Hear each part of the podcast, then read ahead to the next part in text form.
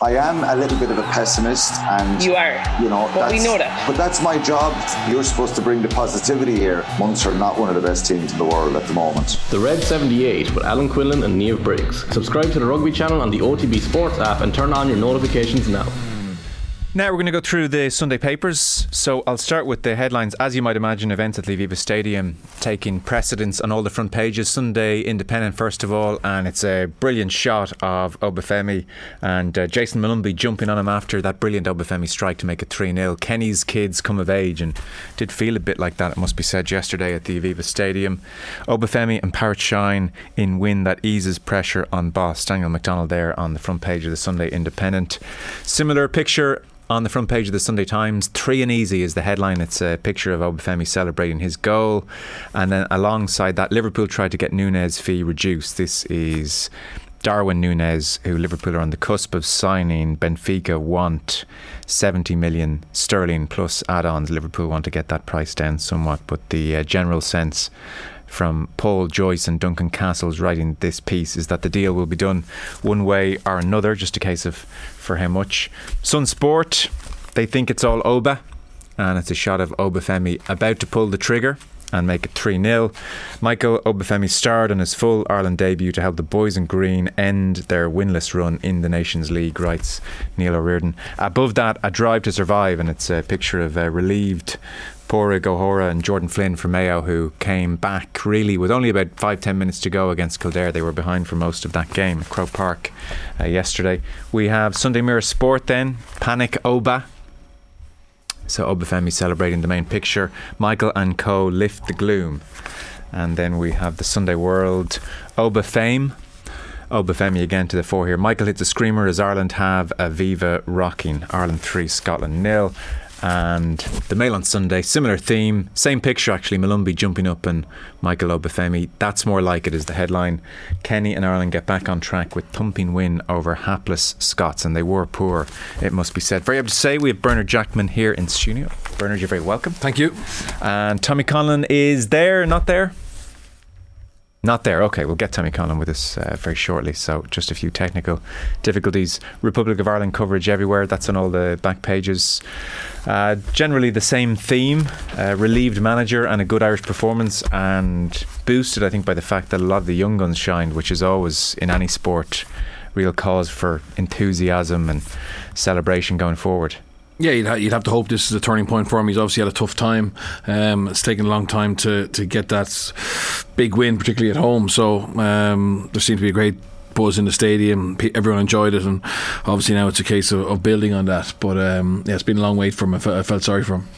We do, with Stephen Kenny, seem to lurch from crisis to everything's okay, and even 2 games into this 4-game stretch, it was back to crisis again. So this just puts a bit of coolant on the conversation, which was beginning to bubble up again, I would say, around Stephen Kenny. Look, the problem he has is that there's a lot of doubters, particularly in the punditry, and they haven't had enough good results or good performances, despite some positives to quell that. So I think they probably need to make sure that they double down on this and finish properly, but it could be the turning point for him, and look, he deserves it. I hate to see a manager under as much pressure as he's been.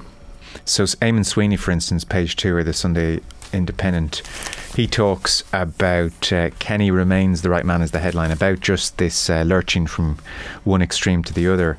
So he said there was the 8-match unbeaten run which earned him a contract extension, but 2 poor displays against Armenia and Ukraine last week saw opportunist attempts to imply his job should be on the line again. Some of them came from pundits, Richard Dunn and Gary Breen being prime examples, who've never hidden their disdain for everything Kenny stands for. I think that's unfair. I don't think Dunn and Breen have disdain for everything Kenny stands for. Breen, however, last night saluted the best Ireland performance under Stephen Kenny, adding that the manager got it right by going with Molumbe and Jason Knight in the midfield, as they were both outstanding. I think if you have disdain for everything a manager stands for, you wouldn't be so quick to praise it when things are good. Like, Kenny has to be criticised and held to the same standards as previous managers. It can't be a case of, oh, he's a League of Ireland manager, therefore we expect less from him. I mean, that's patronising in its own way. Yeah, and he would judge himself. I mean, he would have aspirations to have as good of an international record, or if not better than anybody. It doesn't matter where he's come from, and he has his own philosophy. He's trying to embed it. you know, I'm not a soccer expert, but I would understand that or believe that maybe this group aren't as talented as some of the teams in the past, so they're going to have to be a little bit more patient and find a way of playing that's probably unique to them, and that's going to take time. So I think Dunn, they've given them praise there. They could have easily went down the route of Scotland were terrible, and that would have maybe led you to believe that there was an issue there. But I think most pundits I would hope would call as they see it and not have a vendetta against any manager. Yeah, that's my sense of their punditry, to be honest. I mean, it's his third competitive win from 18. I don't think it's outrageous to raise a question mark or two. We'll come back to the football in a moment when Tommy Conlon joins us. Might come to your piece before that. Loss to Bulls will rock Leinster to their core. This is page 17 of the Sunday Independent. I thought this was full of really interesting stuff, I have to say. Now, you start off with the British Empire. Yeah, don't worry about that. That's only fluff. Let's get down to the real stuff. So Leinster akin to the British Empire. But you do make the point, Leinster have won the last four tournaments. They've topped the league table year after year, and they've been consistently the genuine contenders in Europe. And then a Searsons bubble up or a La Rochelle bubble up, and so there's a bit of soul searching going on. What jumps out to me more than anything is the extent to which Bernard Jackman facilitated the Bulls all week. Bernard Jackman has been helping out the Bulls. In fairness, they had a terrible build up in that the competition has essentially guaranteed they'd have business class travel as part of the arrangements, and so that meant that the Bulls had to travel on four different routes, and then some of their training gear went AOL, but they train at St. Michael's and Terranure, you're right. And that's a great insight to get, because I know Jake White, who called you and said the boys wanted a meal, in brackets steak and lots of it, to break up the week. As they were staying in Ballsbridge, I booked them into Searsons on Tuesday night. Look at the connections you have. No, it's not. Life at the top. There's more to it than that. So basically, he said somewhere like Spur. Spur is basically their equivalent of TGI Fridays. So I rang TGI Fridays in Tempa Bar, 40 people, in fairness, they were brilliant. They wanted to put on extra chefs, etc., because it's a big group of lads, and they said they're going to each out of house and home. And then it turned out they didn't have access to a bus, so they're going to have to get 8 different taxis. So they said, can you get us something local? So we went down to Searsons. They were more than happy to take them, but it was funny because I went back to the hotel. They were staying in Harbour Park, and I picked up the manager, Elias. Jake White he's got shingles. He wasn't doing much this week, and Elias, I said, "You want to come and check both these places out?"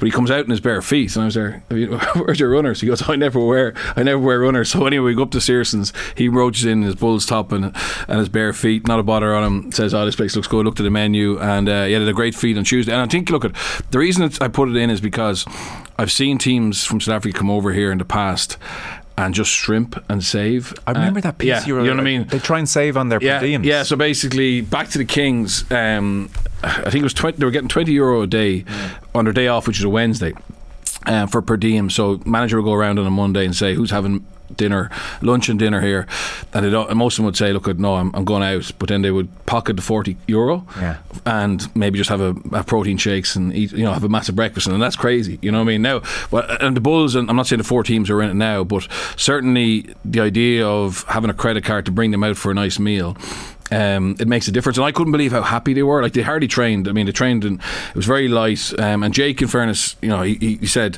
he quoted in the press conference, he said, the nice thing about sport is that when you're given no chance, the only people who need to believe you are the ones you have one of the players, and they believe they do have one. This is before the match, but I certainly got a sense talking to their coaches and players during the week that they were quite confident about him, which there was no logic in that. You know what I mean?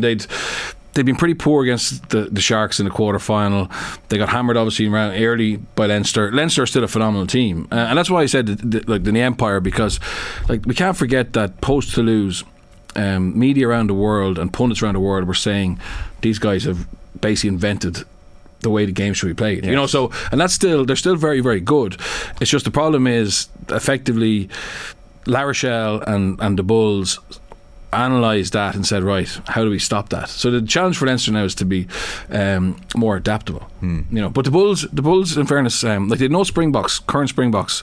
They had four announced yesterday because obviously they had a great performance, but it's an amazing win for them, really, because we know Marcell Coetzee, we know Mornay Stain, we know Bismarck Duplessis, who were both on the bench. Coetzee played, but realistically they're not a superstar team, but yet they came to the RDS with belief, with a plan, and have gone away with the win. They're going back on 6 different flights. They're leaving today.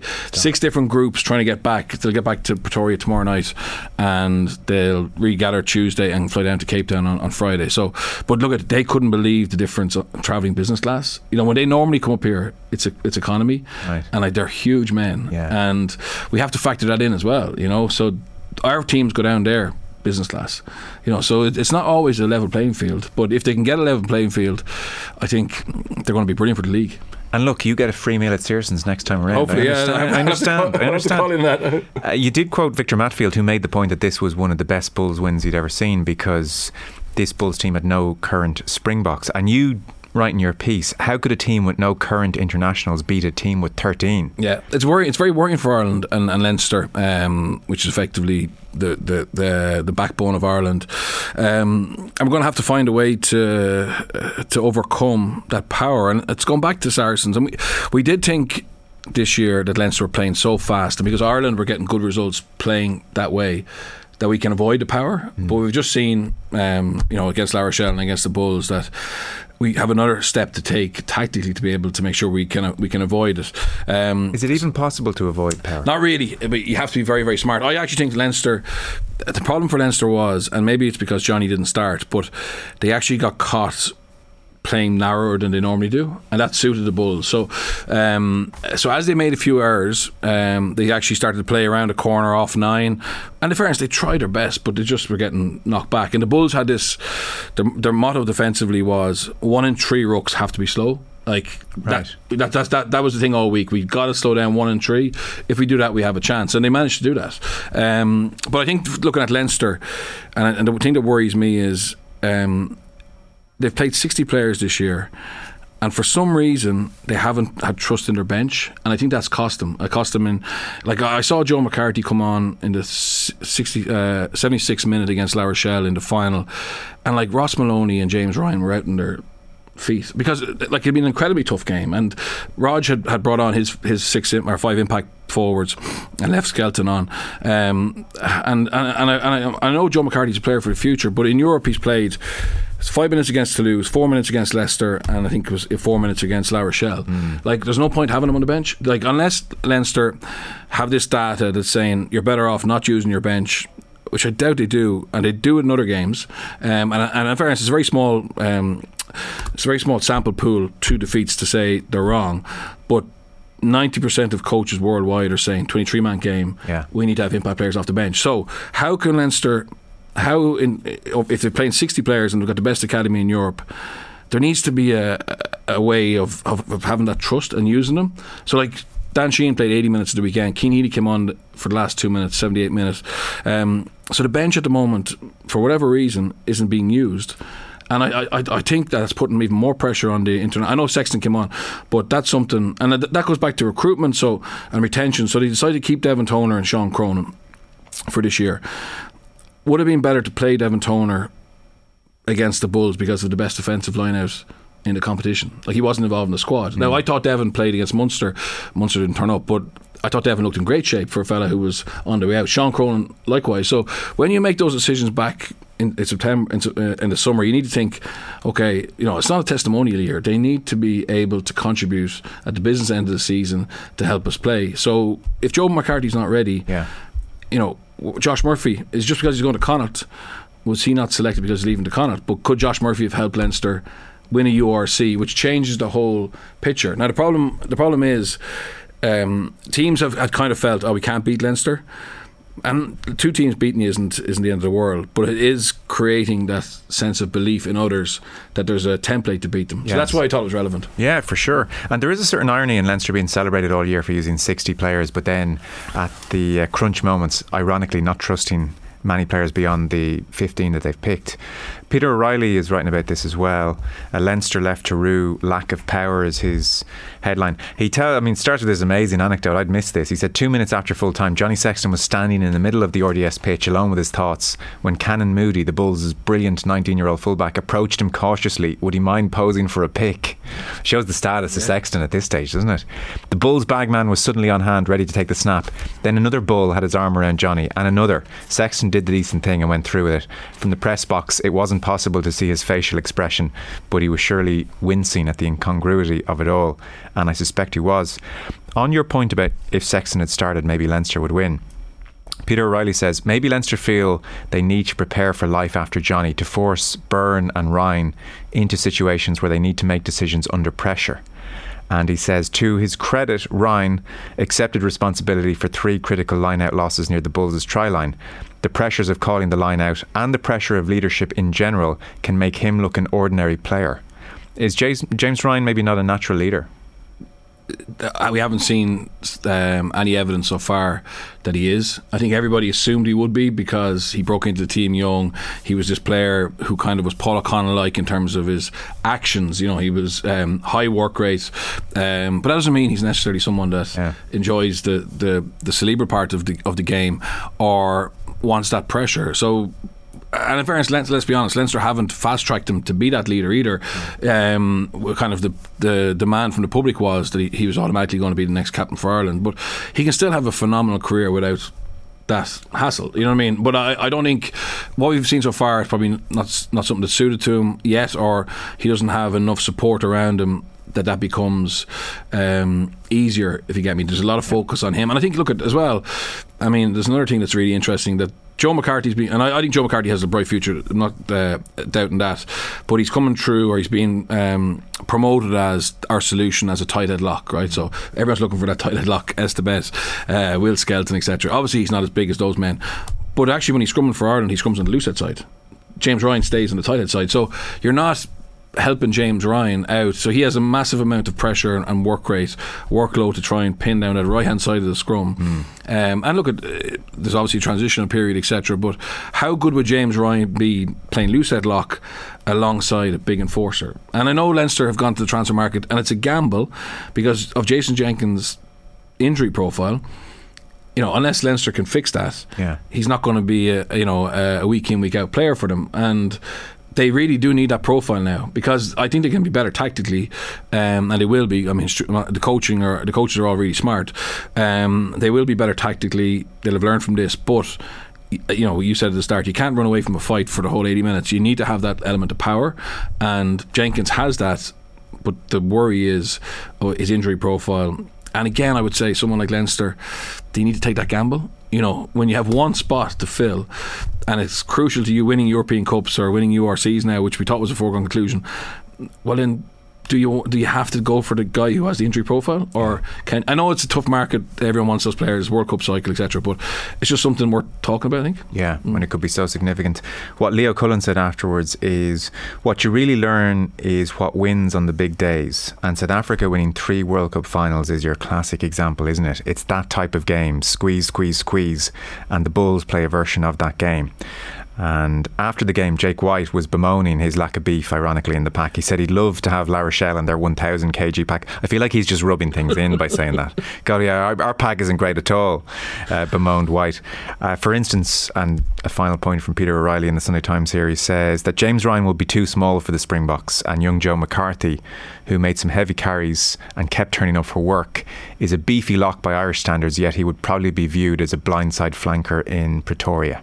True, he wouldn't be big enough. This has obvious ramifications for Andy Farrell, given that South Africa are in Ireland's World Cup pool next year, and given that 7 of his forwards were in the Leinster pack that lost to the Bulls. Very interesting time. Yeah, and there's another article about the ramifications now of the tour to New Zealand. The squad's been announced on Wednesday. Yeah.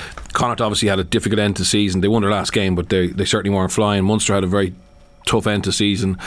Realistically for Leinster, even though they're in a final and semi-final, this is a bad end of season to them. And Ulster would be very disappointed after last night, so Farrell is going to have to pick them up, and you know, it's been a long season for everybody. New Zealand will be cold, bleak. New Zealand will be sniffing for blood. If that tour went pear-shaped, it could have ramifications for next year. Now I think the players will be re-energised by going back into the Irish camp, and they'll get some confidence from that. But I think this tour now, it's really important that we're competitive. Very happy to say Tommy Conlon from the Sunday Independent is with us now. Hi Tommy. Hi Joe. Hi Bernard. We were just finishing up there on the rugby pieces and Leinster's loss. I don't know, did anything jump out to you on that subject? I just wanted to ask Bernard and yourself, Joe, were Leinster a tad complacent going into that game? To my layman's eye, the first 20 minutes or so, maybe longer, plus the fact that they didn't start Johnny Sexton, it suggested to me, I emphasise my layman's impression, that they felt it would be a stern enough challenge, but routine enough at the end of the day too, and they'd get some more game time at the cutting edge of competition into Ross Byrne. And they looked to me, as I say, in that first quarter in particular, as not really being up for it in the way their opponents were. And I don't know if Bernard had any sense of that at all. Look, I think that they would have respected the Bulls. I think it wouldn't be human if they didn't think they were going to win, and win reasonably comfortably. That's just based on what we've seen over the Bulls. The Bulls have been pretty inconsistent, to be honest. The Bulls brought their A game, so I think Leinster would have been a little bit shocked by that. I think from a selection point of view, there's no doubt Sexton. I've no doubt if Sexton started, they would have won, which, you know, it's easy now to say it. But if Leinster get through that game and Ross Byrne learns from it and improves, you know, everyone says Leo Cullen's a genius or Stuart Lancaster's a genius because they've managed to get to a final and haven't given Ross another opportunity. But the problem now is Ross is 27, 28. You know what I mean? Something very worrying about the extent to which Leinster and the national side are still reliant on this 37-year-old genius. Yeah, it's 37-year-old's the key word there, no? It's incredible. So bar Joey and Johnny, we haven't produced an obvious heir in whatever. So no, Johnny 2009 he burst on the scene. So that is a worry. I don't. Look, I think that potentially not complacency, but just actually not able to handle what the Bulls threw at them. Like, I know the Bulls were absolutely delighted when Johnny wasn't playing. Yeah. You know what I mean? And they also felt that they were under big pressure when he came on. But my point of view would be just win the trophy. Win the trophy. You know, show that you're dominant. Show you've learned from La Rochelle. Give your fans, give the lads leaving, the lads going to Connacht, the lads retiring, a proper send off. Like, it was a damn squid there. I mean, I felt sorry for Cronin and Toner because for the last 4 years, okay, barring COVID and McFadden's and stuff, everybody's got the proper send off. But it's also about winning silverware. Like, this team are the best funded team in the competition. Yeah. They're full of talent. There's good culture, all that stuff. But this year they've nothing to show for it. So it's a very disappointing season. It really is. Yeah. Because you know there when Leo Cullen has that quote on Peter O'Reilly's piece about what you learn about is what tends to win on the big days. Yeah, but we look at some of those South African World Cup wins. I'm not questioning Leo, but like, they won the last one in Japan, but previous to that they're going back into the last, you know, over the last 20 years. So we've known what wins test matches for a long time. You know what I mean? So it's not a surprise, or we shouldn't be learning about it now in 2022. But that's what jumped out to me. I mean, look, it's difficult after a match. You would have been disappointed. He's absolutely 100% right. Jake White's, you know, philosophy, wins rugby matches, particularly at knockout stages. Is it the best way? Do the fans want to see it week in, week out? No. Probably not. Do we have the tools in terms of our DNA and our gene pool to play that way?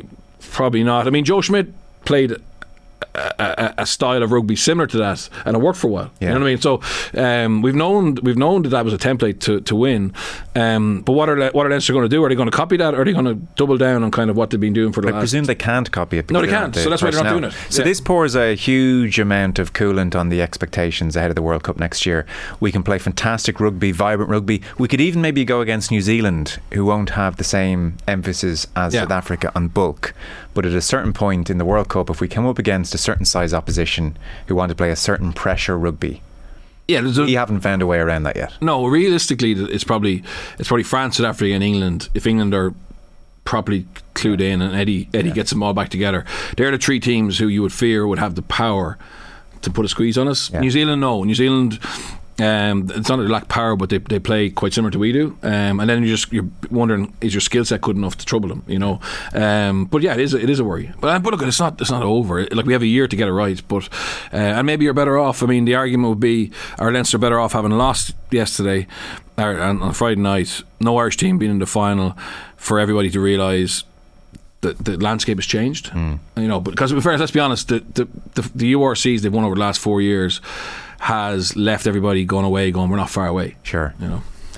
We'll take a very short break. We're back with Bernard Jackman and Tommy Conlon in just one sec. Now you're welcome back. We'll go down to Páirc Uí Chaoimh. Larry Tompkins standing by. Where are we now, Larry?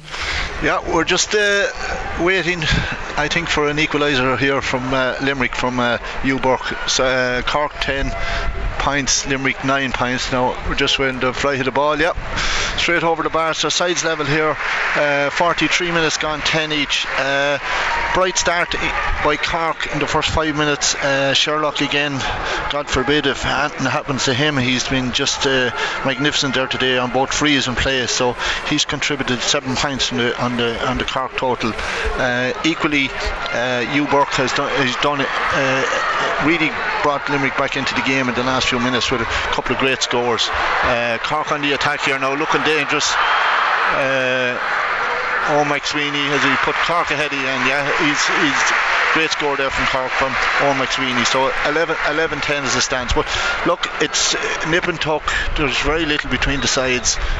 Cork showing a little bit more intensity in the second half. The breeze seems to have died down from the first half, so it's probably favouring Cork a bit more, because Limerick were playing against a very strong breeze in the first half, but it seems to be after dying down now, so advantage to Cork. But look, this game could go either way. Certainly a goal would be a huge score, but Limerick on the attack here now, but as I said, it's very close. Limerick's kick out, they haven't lost a kick out all day. Cork not pushing up at all, allowing easy possession, and Limerick attacking from deep, and guys like Cian Sheehan and Ian Corbett very influential cutting through, and Limerick on the attack there, but it's just been intercepted. But look, all to play for here, and it wouldn't be surprised if this game ends in a draw, and we could be in for a long evening.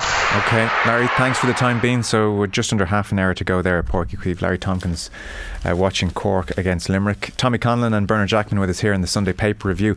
Tommy, before you managed to come on, we were just touching on the Irish performance at the Aviva Stadium briefly there. So for instance, Neil O'Riordan writes, forget XG, Ireland now deal in the currency of unexpected goals. And there was something wonderfully unexpected about the quality of goals 2 and 3. We're not used to seeing that kind of quality, and most of the papers are remarking on the fact that you have to go back to 1997 and David Connolly and Mark Kennedy to the last time we had two players 21 or under to score in a competitive game. Shane McGrath, the Mail on Sunday, he made changes, they worked. It's a simple game really. Better again, they worked in a way that was entirely faithful to Stephen Kenny's view on how the game should be played. And he said, inside of Bright Aviva Stadium, the vast majority of those present absolutely loved it. They love what Kenny's trying to do too, and the importance of keeping the supporters committed is vital. It sounds basic, but international sports teams rely heavily on public support. And certainly after the wobble of the past week, Tommy, I think Stephen Kenny has the general support once again. Yes, Joe. The old saying was, "With one leap, our hero is free," and with one bound, our hero is free. And Stephen has escaped the, dare I say, the tightening noose that seemed to be fitted, getting ready for him. That was being fitted for him last week. You had various veteran football journals talking about. Muttering about alarms inside FAI HQ, various directors, and unnamed, of course, and he was in a corner. His back was to the wall after Armenia and Ukraine, and so yes, as we all know. Yesterday, he badly needed a result, and a 1-0 would have done with a scruffy goal or a set-piece goal or any kind of a goal. And it turned out far, far better than that. And he can breathe freely again. And I'm glad, because irrespective of Armenia and Ukraine, I did feel, and maybe without being fully able to, it's more of a sense than one can offer sort of empirical evidence, but a sense that there is something happening here with this manager and these players, despite the miserable evidence of the performances against Armenia and Ukraine. And then and yesterday, his young lads came to his rescue. But it was even mention of the crowd, Joe. It was even conspicuous, I felt, before we got the first goal, that there was a huge, tremendous atmosphere there.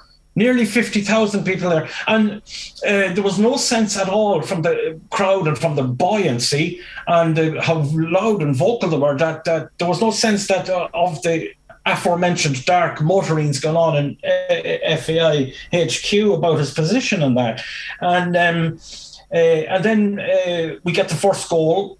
And then young Michael Obafemi turns into Dennis Bergkamp for a moment with that delightful little flop shot over the top to Parrott for the second goal, and then Obafemi's scorcher from outside the box, and suddenly it's party time, and I'm glad, because I think even objectively we can say that the Irish players, despite all their limitations, are as honest as the day is long, hugely committed. And they got a break yesterday, and personally I was glad to see it. Tommy, spare thought for the Scots. You picked out Gary Keown in the Mail on Sunday. And it is lovely sometimes to get the Scottish view, as it's labelled here on page 76. Yeah, in the Mail on Sunday again. I had my highlight pen out, and I've written at the top of that piece, ouch! ! Because Gary, I'm not familiar with his work generally, but he's I tell you what, he took out the old hatchet there yesterday evening, and he settled a few scores of the Scottish manager Steve Clark, and it's a good old-fashioned rant, I believe is what we call it in journalism, Joe. And well, it reads like he wrote this in about 4 minutes. He just started typing and went for it. So he just says, a disgrace, an absolute disgrace of a performance, the kind of cowardly, disjointed shambles that lands many managers the sack, and most certainly leaves Steve Clark's long-term future as national coach open to deep, searching questions. Clark, of course, doesn't always like questions when they don't suit him. He was snippy as snippy can be during the week when he was criticised after the Ukraine fallout. And then on Wednesday, he says, after an unspectacular win against an atrocious Armenia, only 3 of his players turned up in the mix zone for interviews with reporters afterwards. Word came down, it was on the manager's say-so. Seems he was in a huff over someone or something then too. Still, says Gary Keown, at least 3 guys did turn up to perform those media duties. It was 3 more than turned up on the pitch in that living nightmare at the Aviva Stadium in Dublin yesterday. It's hard to believe the team could be any worse than they were against Ukraine 10 days ago. But by Jove, they didn't half show that life as a Scotland follower is nothing if not unpredictable. He goes on at one point to say, by the way, my God, what a disaster it was. I mean, it's important in sports writing never to have perspective, really, I suppose, if you're going to go after these kind of things. My God, what a disaster it was yesterday against an Ireland team best described as a who's that of international football. That's what we are from the outside. I mean, and he's even willfully ignorant. So, at one point he talks about the second goal, and he says, Troy Parrott, comma, of MK Dons fame, allowed to run off Tony Ralston, these kind of things. And he says Craig Gordon somehow looked like a guy about to turn 40 all of a sudden. He called Ireland spectacularly limited as well. So in a sense, Tommy, he sharpened his pen and he just kept on going. He did, and what's more, it must be a pretty high quality sort of pen, Joe, because it didn't get any blunter the further the further he went. It was still cutting very sharply in the last piece of the article. And Ireland are spectacularly limited. Our best 2 chances, which fell to John McGinn, whose eye for goal has deserted him, when they proved they simply aren't capable of executing Kenny's orders to forget the agricultural stuff of Martin O'Neill and Mick McCarthy's time and pass the ball out of defence. But he does make the agricultural stuff, and he does make the point that The difference was that they wanted it, in italics, wanted it. Ireland wanted it. It wasn't about passing or philosophy or any of that stuff. Ireland team short on confidence and belief until Clark and his men blundered into town, won most of the 50-50s. And actually, that was, you could say, the foundation on which the victory was built. The very old-fashioned virtues of Irish football down through the decades, irrespective of Stephen Kenny's grand designs for the European style, the continental style. It actually, the foundation, I think, of that performance yesterday was intensity, passion, energy. The extra body in central midfield helped as well.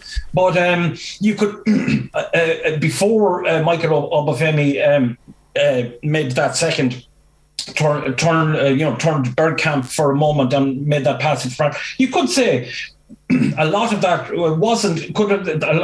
performance belonged to the best of previous eras too. Yeah. And in that way, Stephen Kenny's project resembled a lot of the best days that we'd seen in Lansdowne Road before. Well, I think it's easy when they're so focused on trying to play progressive football to forget about the importance of being aggressive and high energy and all of those things. Correct. Which will never go out of fashion. Exactly. So across the papers generally, lots of Irish coverage, as you can imagine. There's the rugby coverage, which we've touched on, plenty of GAA as well. So from yesterday, I mean, Joe Brawley sums up Mayo's performance. Mayo won, but don't take it as a compliment. And Colm O'Rourke is wondering why Donegal just continually flatter to deceive. Dermot Crowe similarly. Paul Kimmage is interviewing the Ross Tolchin race director, Gerard Campbell. And then I would say beyond that, the most comprehensively covered topic is the Live Golf Saudi sponsored breakaway tour, which all the papers are devoting quite a lot of coverage to. I would say it's the most coverage golf has had in forever on a Sunday. Matt Cooper in the back page of the Sunday Business Post. You have James Corrigan, you've David Walsh, you've Dermot Elise, you've all sorts of people writing about this. So I don't know how closely you've been following the whole thing, Bernard, or what you made of the coverage today. Yeah, look, I've read all the articles. The quality of their performances at the press conference kind of shocked me a little bit, and then I saw a screenshot of what they'd been told or been given. It's amazing that they've had so much time to think about it, that they haven't managed the message very well. I'm not saying it's possible to manage the message. We know what the issue is, but I just thought they looked incredibly uncomfortable. And it's just been a bit of a shambles, and the negative effect it's going to have on golf. I actually didn't realise that golf was actually struggling kind of before this as well, in terms of viewership and trying to get money, and obviously the money's gone up, but it's just where it's all going to end. I'm not a golfing expert, but it certainly seems as if this is a really dangerous period for the game in terms of at the elite level, obviously. And you know how bad the PR is from it long term, or whatever the repercussions of it are, is going to be interesting to watch. But I think it's an absolute mess. James Corrigan just touches on the money for the players. Charles Schwartzel, who admittedly is a Masters champion, but he's currently world number 126 and rarely troubles the leaderboards too often these days. So he walked away with $4 million for first place and another $750,000 because his team won the team prize. So $4.75 million, which is, as James Corrigan says here, 4 times the size of the purse he picked up for winning the Masters back in 2011. And I suppose the opportunity that this tour presents for the more middle-ranked players is best exemplified by Sam Horsfield. So Sam Horsfield is a 25-year-old who has done very little in the game, but he did manage to finish third at this event, and so he picked up £1 million sterling. And he didn't actually even finish in the top 4. So, that basically is all of his career winnings beaten by double. With his £1 million, and we know about the human rights angles and the press conferences during the week, but for the players, Tommy, and this is the worry for especially the DP World Tour, which is the European Tour, and I think increasingly now the PGA Tour, with the likes of Bryson DeChambeau, who for all the ills that he might present, he is a huge draw, and Patrick Reed as well, both now signing up for the Live Golf events subsequent to this one. The worry for the PGA Tour and the DP World Tour is that all the players, one by one, all the best players will be picked off and are going to end up playing for this kind of money because it's just too seismic to ignore. Yeah, and do you know, of all the, and I've been tracking the story all last week, I'm sure you have too, Joe, but you know, there's such a deluge of sort of outrage and about it and moral high grounding, I suppose, by journalists, and not unreasonably either. I'm not judging them for that. But what stopped me in my tracks was the quote that's in that James Corrigan piece that's in the Telegraph and syndicated to the Sunday Independent. The quote from a survivors group from the 9/11 atrocities. And it kind of did stop me in my tracks. It makes that statement makes that, I feel, that essential connection between in the argument, almost the heart of the argument. It's where a lady by the name of Terry Strada, a widow, a woman who was widowed by 9/11 and mother of three, wrote, quotes, "As a 9/11 widow, I feel compelled to help you understand." She's addressing this to the golfers who have joined LIV. "I feel compelled to help you understand the level of depravity the Kingdom of Saudi Arabia engaged in when it knowingly sent government agents here to establish the support network needed for those hijackers. Given Saudi Arabia's role in the deaths of our loved ones and those injured on 9/11, your fellow Americans, we are angered that you're so willing to help the Saudis cover up this history in their request for respectability." And I don't think that would be insignificant, by the way. So the US Open is on next week at Brookline in Boston, and they're a fairly raucous crowd. And whilst the human rights abuses and the murder of Jamal Khashoggi are reprehensible and people are aware of them, I think for an American crowd and a patriotic American crowd, if the Saudi project is crystallised through the prism of this 9/11 Families United group, and if they start to speak more prominently even next week when we're back on American soil and Phil Mickelson will be interviewed by American journalists for the first time, for instance, if the Saudi regime becomes heavily associated with 9/11, that could take on a slightly different slant in front of an American crowd, which will be interesting. But otherwise, I think, to be honest, Greg Norman and the Saudi PIF will be high-fiving behind the scenes, because this from 3 months ago when Mickelson's comments were leaked about the Saudis being scary mother effers and how he's just doing this to get money and he knows that they're human rights abusers, but you know, money is money. It looked dead in the water then. To be here in June... I would say they can't believe how well it's gone. Yeah, and I know obviously there's a huge amount of money, but just to give it in context, something I read during the week was so the money going to Newcastle is 400 million. The deal they did with Formula One was 600 million, but they're willing to throw 2 billion at this golf project. Like, it's just bananas, and obviously that's the golfers that's what's get them to toe the line with it, but it's absolutely phenomenal. But, and you said it looks like it's like is the outburst or outcry about it going to grow, or is it just going to die off? Now, die off, totally. I mean? It's going to die off. Oh. Yeah. Well, the likes of Rob Harris and Dan Rowan, who were asking those questions in London this week, they're not going to be at it next year because it's been done. Yeah. It'll totally die off. It'll be normalised. That's the whole point. And actually, I mean, it's interesting. So Dave Walsh is talking about it, and he makes the not unreasonable point. You know, Rory McIlroy came out during the week, and in fairness, McIlroy's been fairly strong on this from the beginning and said he never liked where the money had come from. And he had a quote this week which was much celebrated, where he said that generally if you do anything just for money, it doesn't work out that well. And it's interesting. He was asked by Brian Keogh, what were you talking about there? And it turns out he was talking about, if you play at a tournament and you get an appearance fee, you can sort of turn up and feel like, I've already got the money, so it's hard to play well, but I've kind of got used to that now. And David Walsh points out, you know, McIlroy teed up at the Canadian Open last year. He was paid $3.5 million just to turn up, so he certainly has reconciled himself to that particular predicament, you know. And like, so for McIlroy, he gets his $3.5 million and he won the tournament as well, so that's $5 million for him. But if you have like the bloke Duplessis from South Africa, who finished second this week and won $2 million when his entire career before that was $400,000. Like, it is easy when you're the creme de la creme of the PGA Tour to kind of say, I don't like where the money's coming from. But I can see how everybody has their price. Like Lee Westwood, and David Walsh points it out, said to the journalist, just like you, if there's a pay increase at my age, then I'd be stupid not to take it, or certainly not to have a good look at it. And yeah, and I think that's the human nature as well. But like that example there of the guy whose career earnings was 400,000 and then he wins 2 million.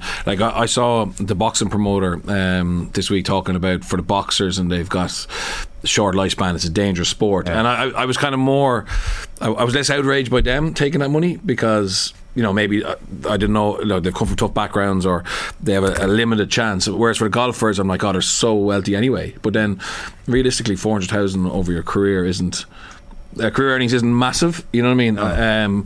But yeah, it's as you said, I think they've probably got to the peak of the storm and come out the other side, and maybe in 2 years' time no one will be talking about it. Well, I think all the majors, the Masters in particular, I mean, that could be a pinch point.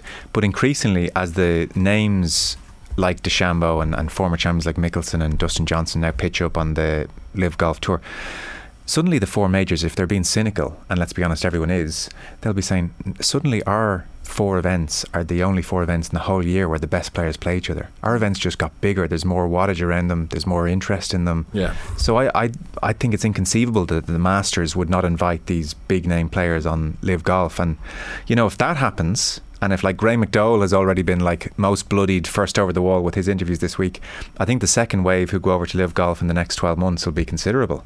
And then, you know, Rory's line is that he wants to play against the best players. Yeah. He might be there in 2 years on the PGA Tour press conference and realising all the best players are playing on Live Golf, Tommy.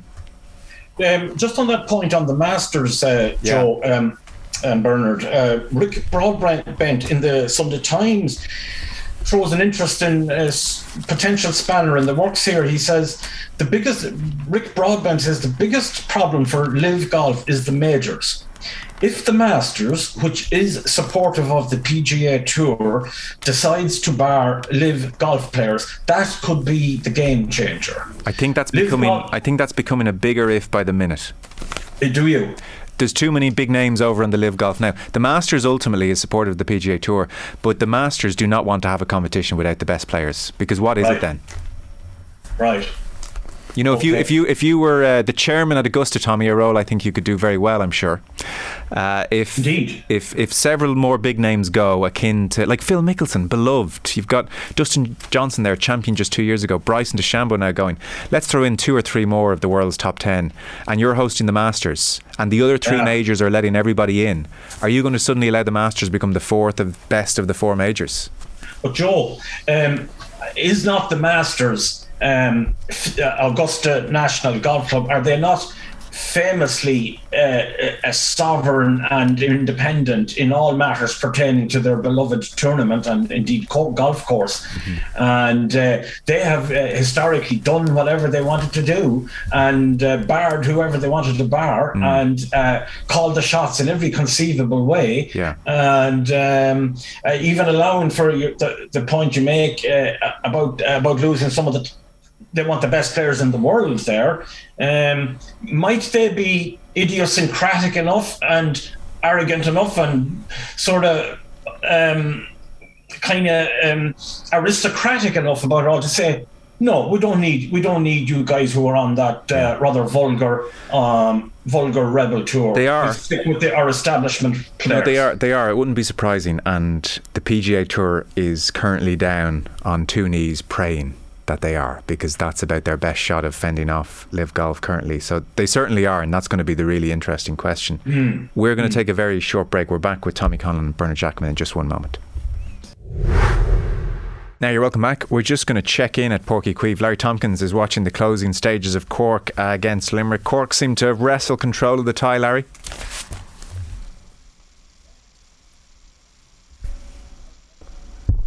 Oh, we'll try and get Larry again on the line there. Apologies for that. So they have wrestle control of the tie, I can tell you. So the latest, with just a couple of moments to go, is that Cork now lead 2-15 to Limerick's 1-13. So 2-15 to Limerick's 1-13. And you would think that's Cork through to the quarterfinals of the All-Ireland Series. We're here going through the papers with Tommy Conlon and Bernard Jackman. There's a text in just on the Live Golf point, Tommy. Does everyone not have their price, journalists included?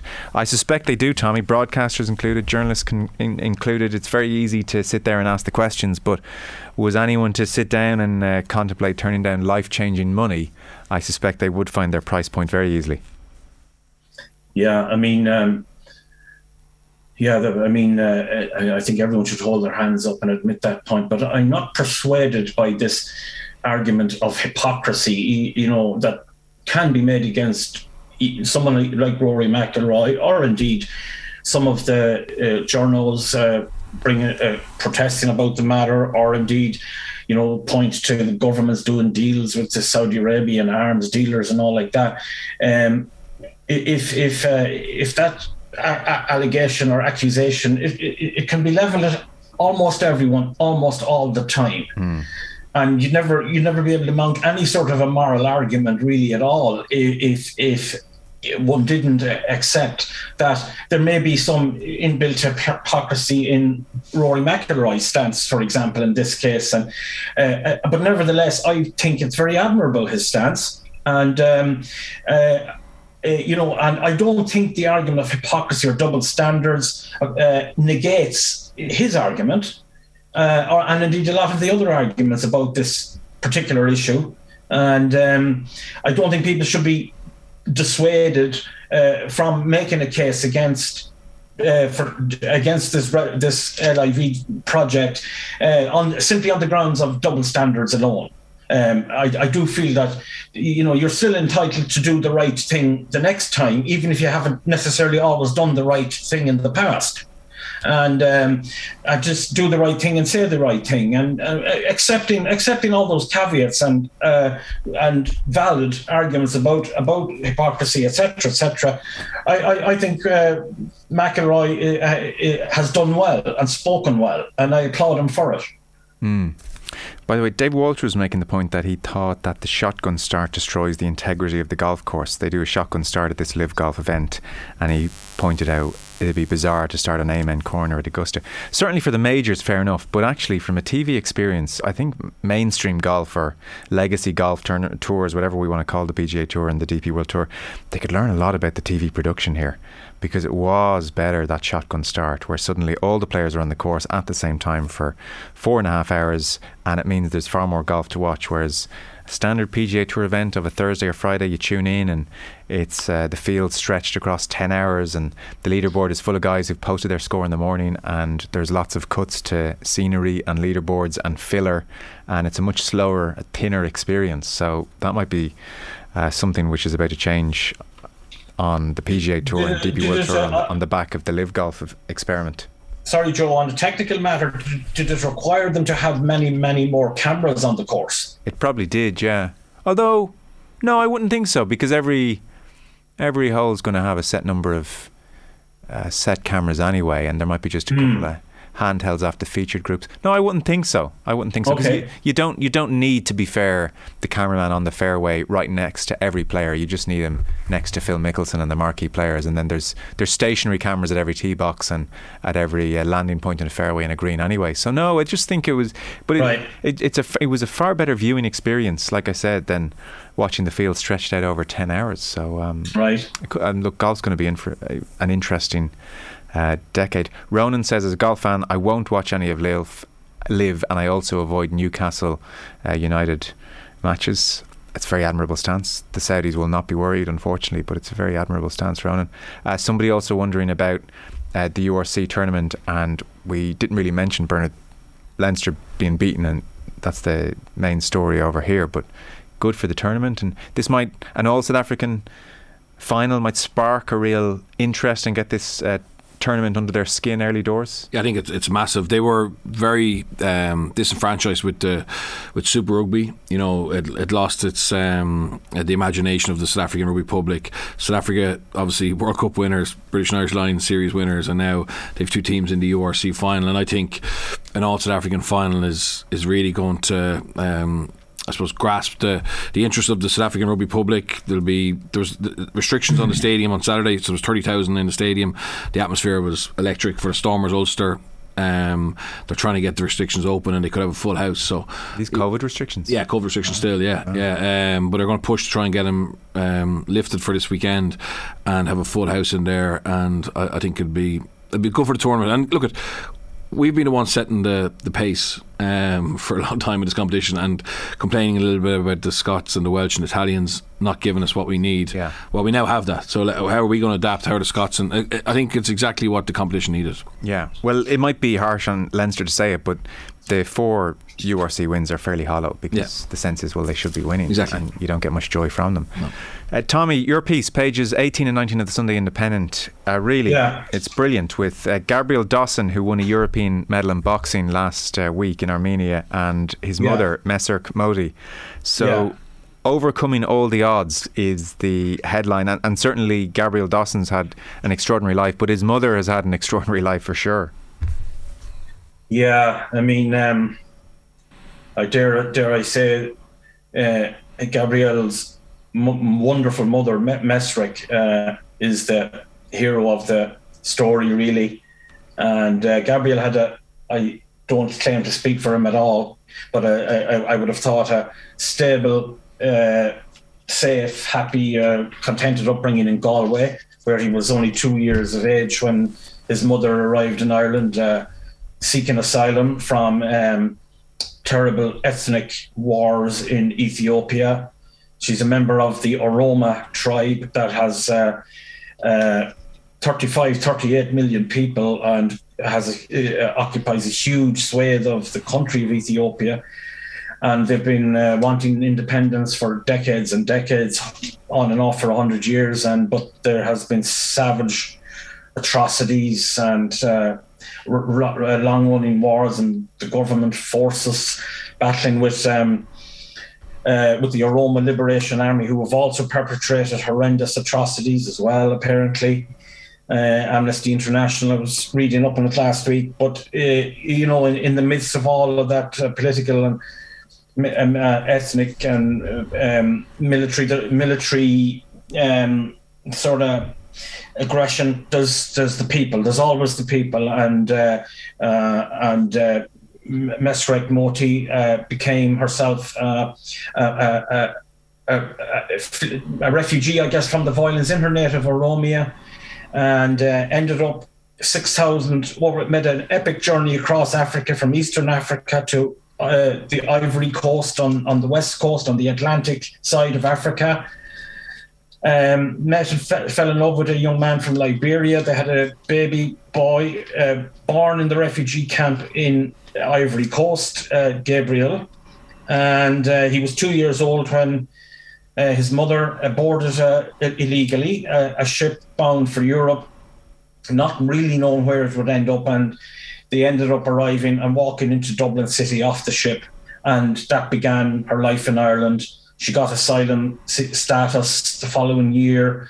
They moved to Galway, and she and Gabriel, and she had 4 other more children, and they've lived in Galway for the last 20 years. And the oldest son, Gabriel, is now Ireland's middleweight European amateur gold medal winner, hoping to go to the Paris Olympics, and his younger brother Aaron is on the books at Galway United FC, and his younger sister Eve is an Ireland Youth International. And so the story of Gabriel's mother, her epic journey, and I suppose the heroism of mothers all over the world trying to protect their families. That was the story really here, Joe and Bernard, and one I felt a little bit privileged to talk about and tell today. Yeah, no, it was absolutely fantastic. And the extraordinary scene is, in some respects, when Mersic, who's Gabriel's mother, has managed to pay the money to be taken away from where she's trying to flee in the ship. And they're in the bottom of the ship for a long, long time. And she talks about how every 2-3 days someone would bring them some food, but sometimes nothing, and just the randomness of life is they know they've landed somewhere but they didn't know where. There was no intended destination. It was quick, get onto a boat and you can be on the boat and pay your few quid and we'll get you away from where you're trying to flee, but that's all you know. And just this extraordinary scene where she emerges from the boat with her newborn son, a baby, and she doesn't know where she is. And this is in 2002, and it's, well, you're in Dublin. And she sees an African man and asks him, I guess, where am I and what should I do here? And, well, he tells her there's an African market in the city centre. All the black people they meet there. So she goes to the market, and then there's an internet shop, and someone gives her the address for where she can present herself and declare as an asylum seeker. And she's put in a reception centre in Dublin, and on it goes from there. But just the randomness of life, you know, we all spend so much time trying to craft our futures, and here's somebody with a newborn baby getting a boat, and, well, you'll emerge somewhere in a few months' time, and best of luck. And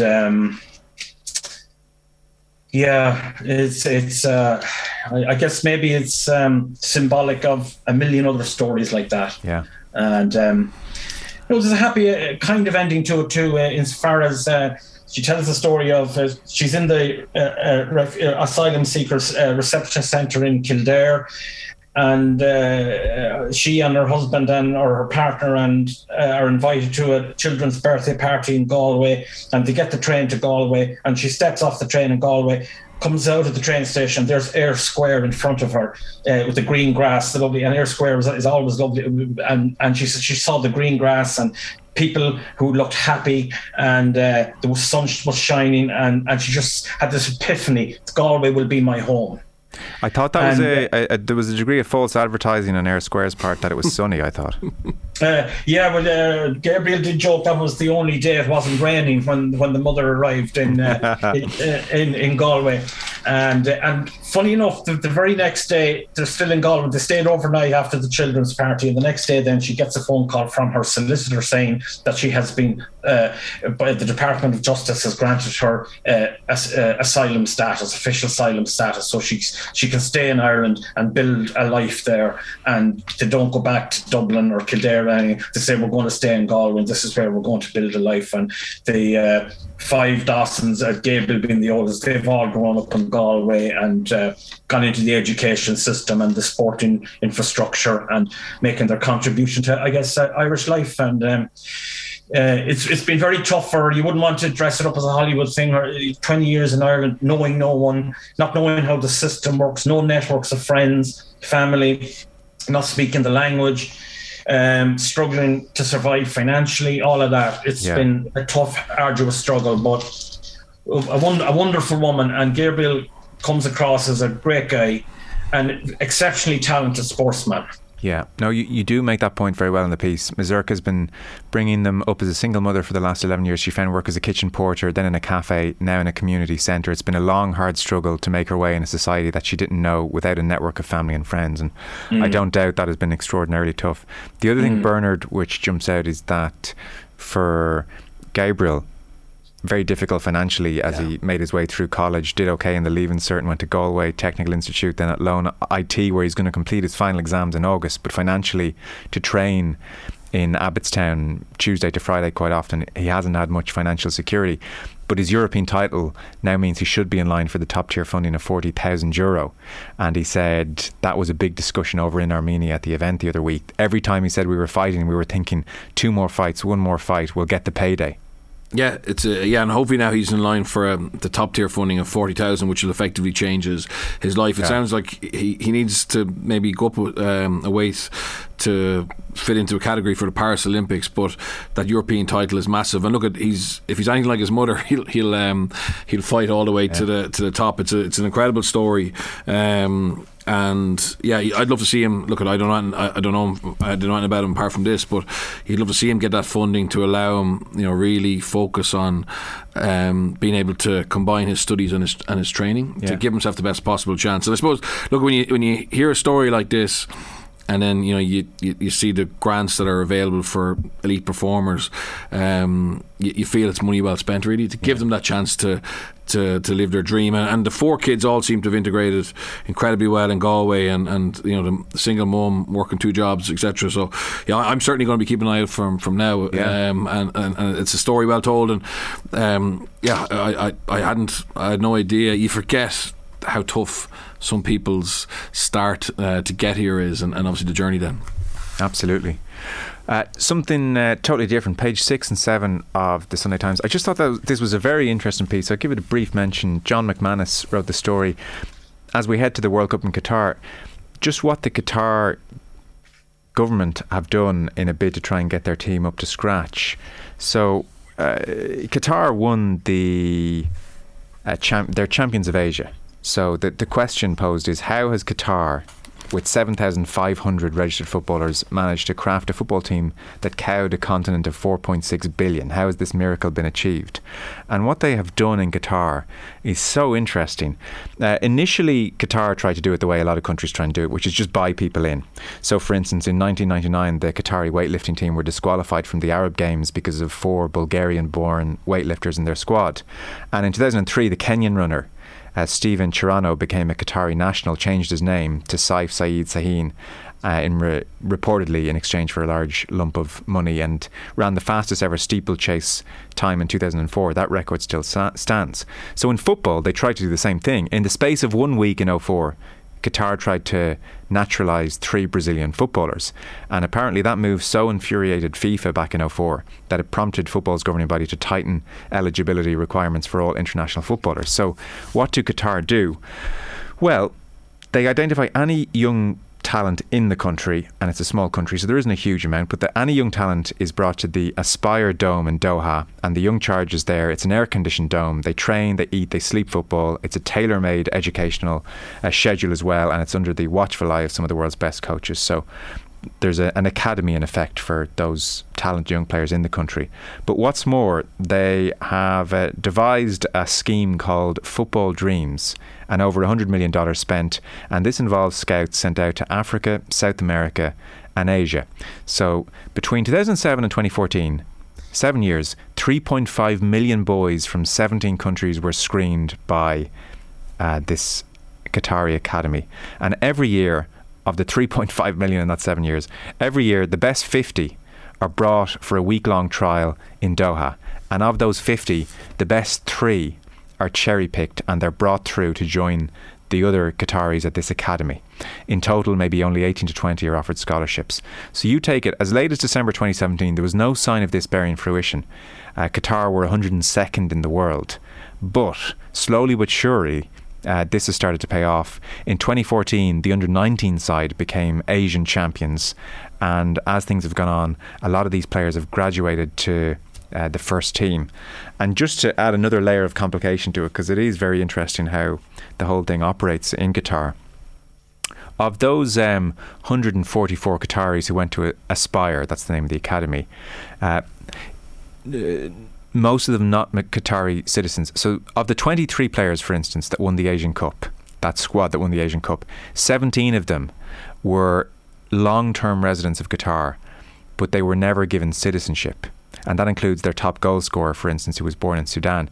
Because in a sense here, the Qatari government have strict laws which forbid citizenship by birth or naturalisation, except by decree of the emir.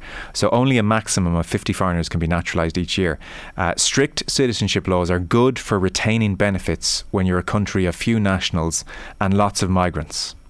So you retain the benefits when you have a country of few nationals and lots of migrants. So in effect, if you give these Qatari players a mission passport, is what it's called, it allows them to travel competitions on behalf of Qatar, but domestically it confers few benefits. So you can travel and you can represent us, and we give you this thing called a mission passport, but domestically we don't have to give you the benefits of other citizens.